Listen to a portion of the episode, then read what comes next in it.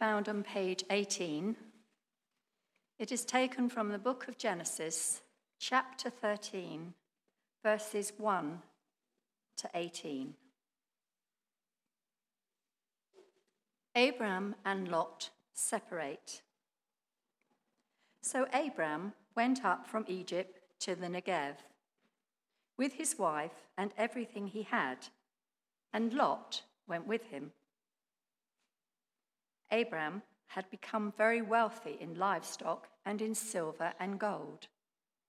From the Negev, he went from place to place until he came to Bethel, to the place between Bethel and Ai, where his tent had been earlier, and where he had first built an altar. There Abram called on the name of the Lord. Now Lot, who was moving about with Abram, also had flocks and herds and tents. But the land could not support them while they stayed together. For their possessions were so great that they were not herdsmen stay together. After quarreling arose between Abram's herdsmen and the herdsmen of Lot, the Canaanites and Perizzites were also living in the land at that time. So Abram said to Lot, Let's not have quarreling between you and me, or between your herdsmen and mine, for we are brothers. Is not the whole land before you? Let's part company. If you go to the left, I'll go to the right. If you go to the right, I'll go to the left. Lot looked up and saw that the whole plain of the Jordan was well watered like the garden of the Lord, like the land of Egypt towards Zoar. This was before the Lord destroyed Sodom and Gomorrah. So Lot chose for himself the whole plain of the Jordan and set out towards the east. The two men parted company. Abram lived in the land of Canaan, while Lot lived among the cities of the plain and pitched his tents near Sodom. Now the men of Sodom were wicked and were sinning greatly against the Lord. The Lord said to Abram, after Lot had parted from him, Lift up your eyes all far and look north and south, east and west. All the land that you see I will give to you and your offspring forever. I will make your offspring like the dust of the earth, so that if anyone could count the dust, then your offspring could be counted. Go, walk through the length and breadth of the land, for I am giving it to you. So Abram moved his tents and went to live near the great trees of Mamre at Hebron, where he built an altar to the Lord. This is the word of the Lord. Thanks be to God.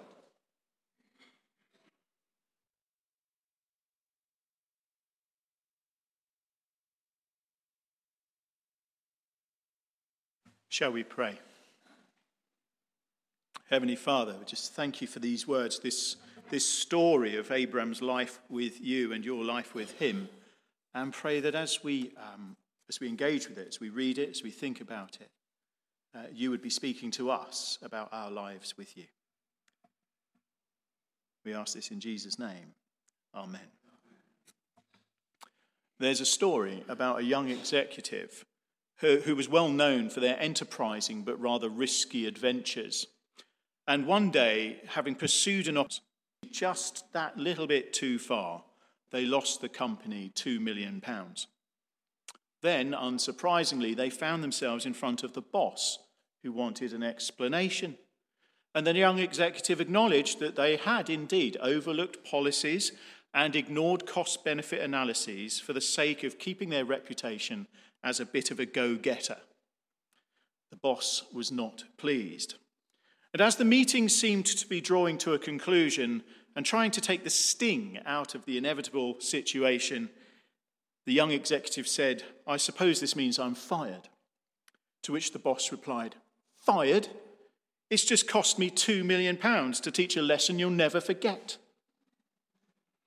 And there's a wonderful opportunity within our lives to rethink how we do things and remind ourselves that there is a second chance often in life and that God is somebody who gives second chances. So I want to look today at the difference those second chances can make. And if you've ever been in the situation when you know you've wrong, if the word carpet brings you out in sweats, then this story is for all of us, because certainly we all have. Let's have a look at this little story, get some orienting data first of all. Uh, Abraham has just been sent back out of Egypt by Pharaoh after he's attempted the Welsh uh, about his wife, and he's been booted back, though he has kept uh, the wealth that Pharaoh lavished on Abram. And what we find is that he makes his way back towards the Negev desert, but now we are reminded that he has Lot with him. That's important. Lot went down uh, to Egypt with him, and actually, Lot will come out of Egypt with him. But the important thing is that he goes to Bethel, to the place between Bethel and Ai, where his tent had been earlier and where he had first built an altar. If you've got your Bibles open, please have a look at that verse. It's really quite uh, tricky, and I had to spend quite some time on this this week because if you were reading this with friends or as I was reading it in preparation, you find yourself, hold on a minute, that isn't the first altar that he built, is it? If you go back to chapter 12, verse 7, you'll find that actually his first altar he built was at somewhere called Moreh. Wasn't it? Verse 7 at Shechem. Sorry, verse 6. Moreh at Shechem. So this is important. That's where God appeared to him. But what this verse says is that where he had first built an altar, and it's speaking about something wider there. Because what the Hebrew is said, says is basically at the first. And what it's referring to is his first journey through Canaan.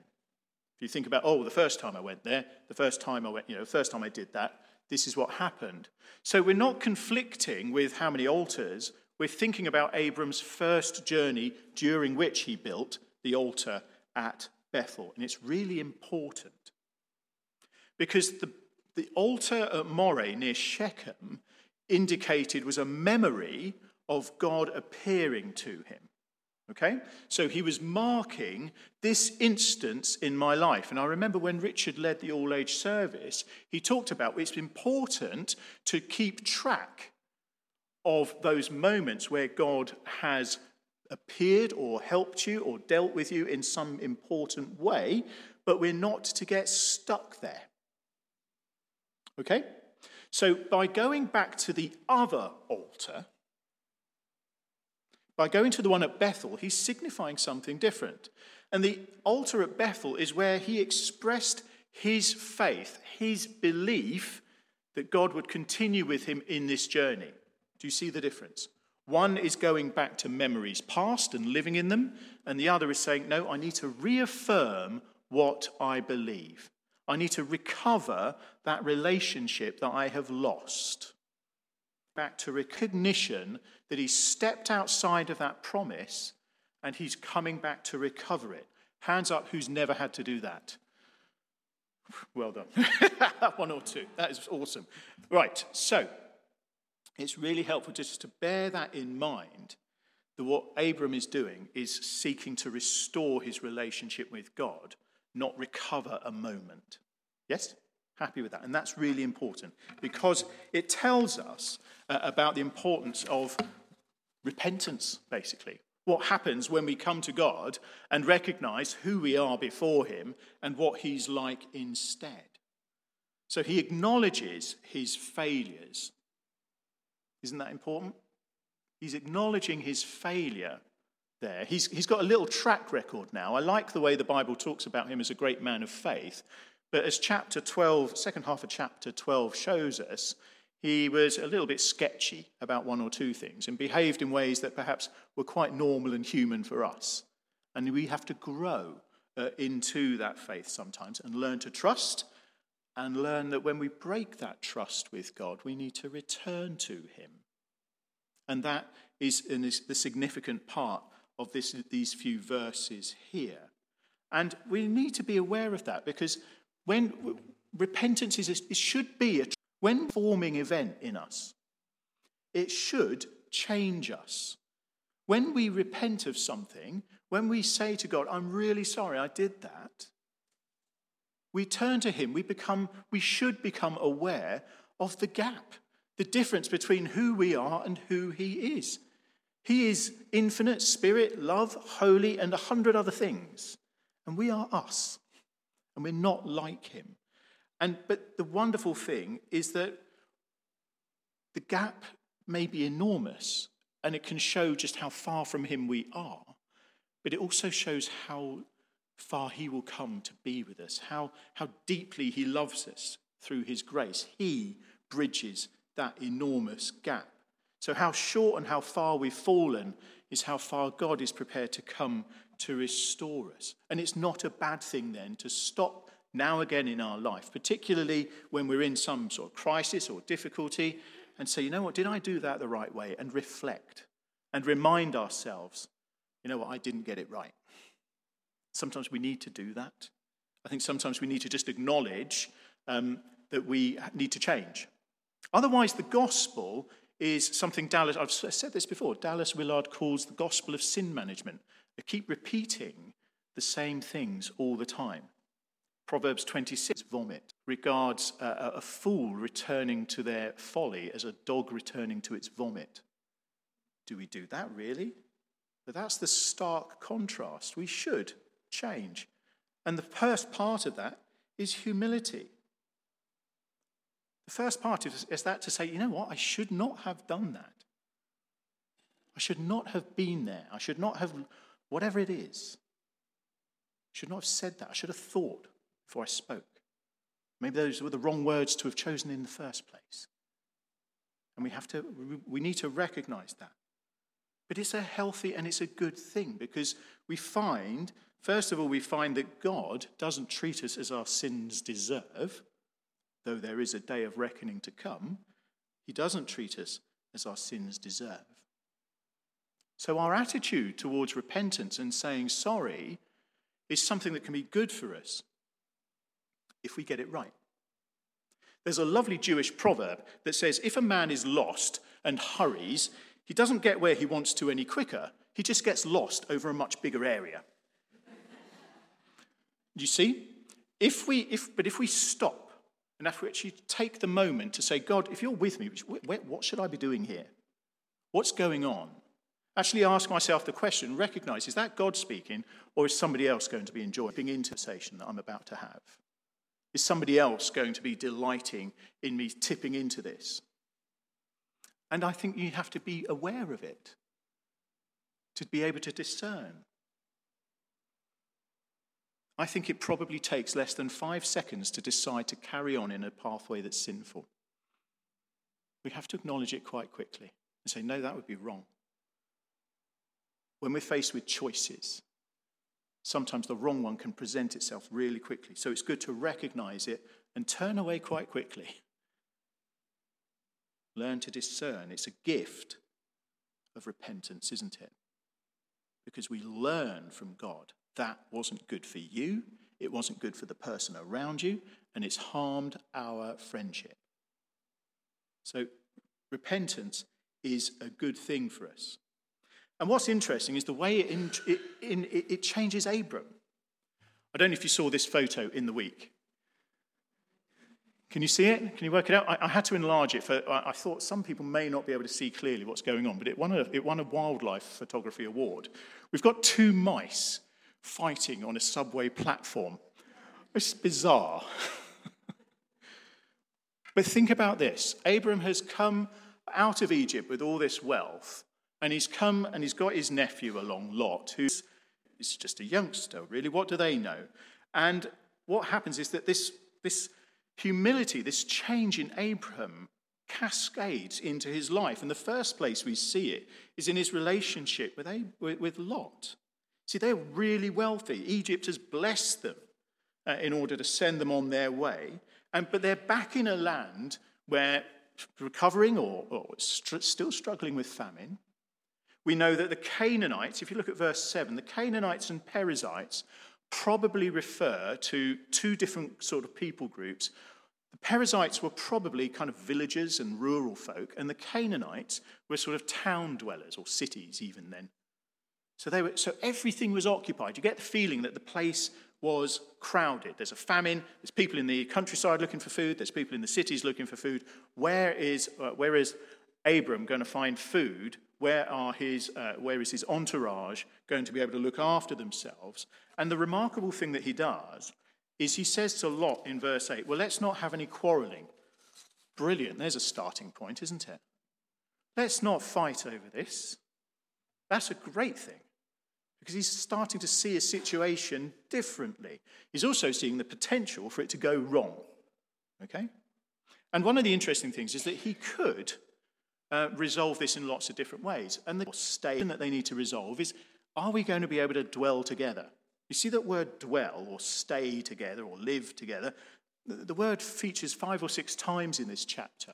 And the question is partly how is he going to live here? How is he going to live? And the question is can he live with Lot?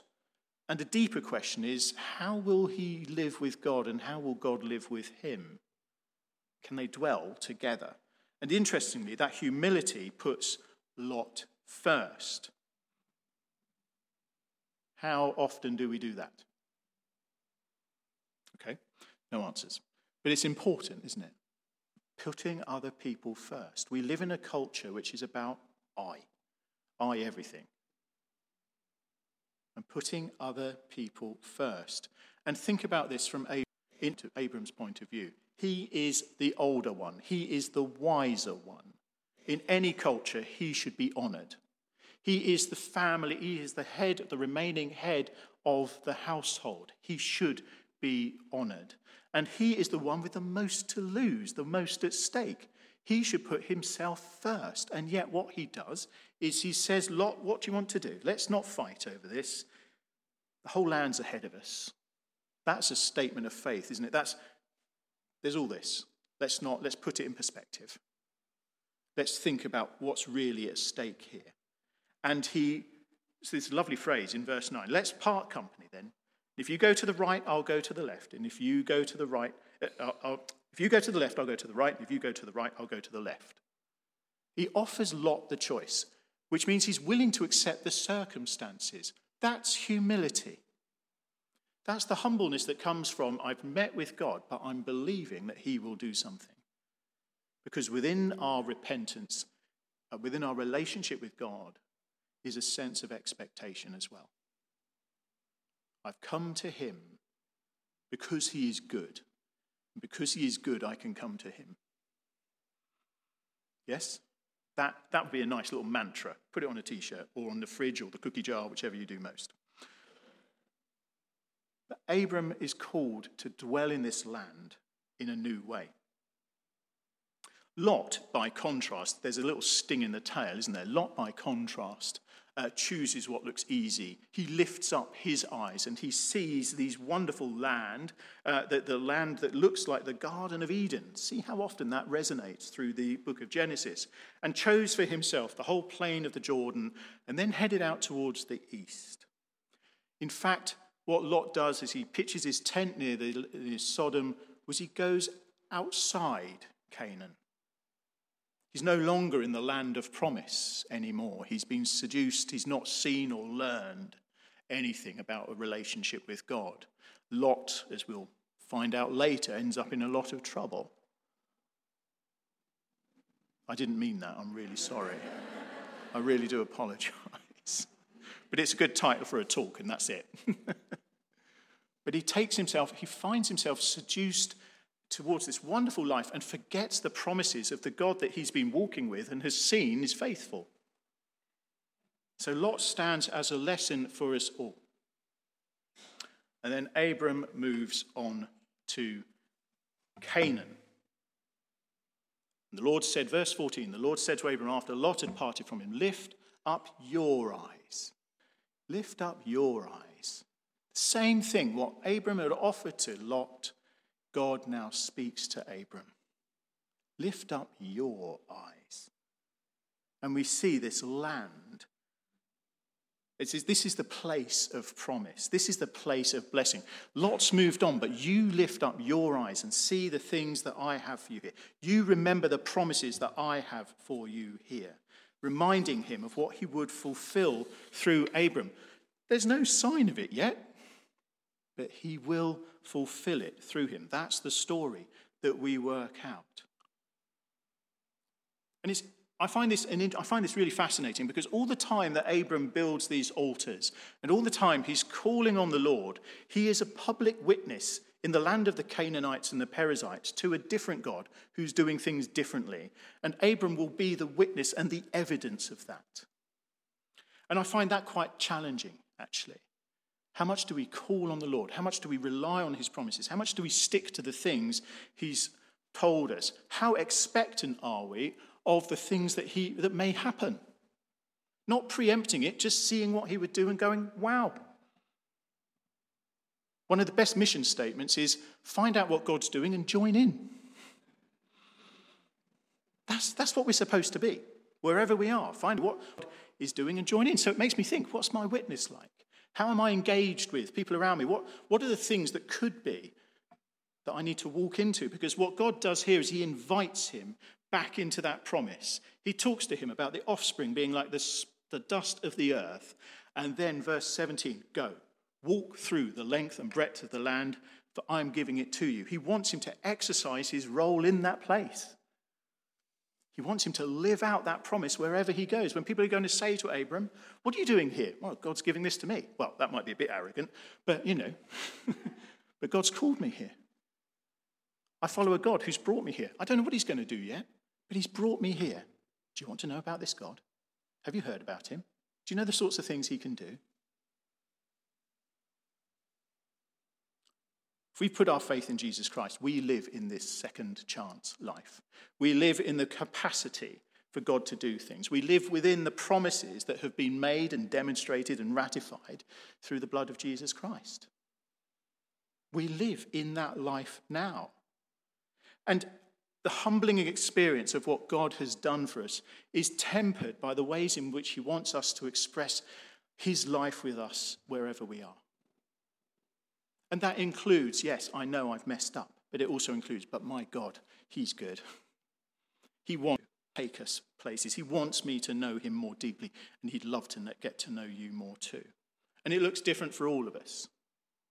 It looks different for all of us with different gifts, different temperaments, but our position is the same children of God. Children of God, called into relationship with Him to love Him and know His life within us. And when Jesus gathered His followers at the beginning of the book of Acts, He said they would be His witnesses, witnesses to Him, witnesses of His work in their lives witnesses of that humbling, that obedience, and that giftedness of life of God. And that happens when we allow ourselves,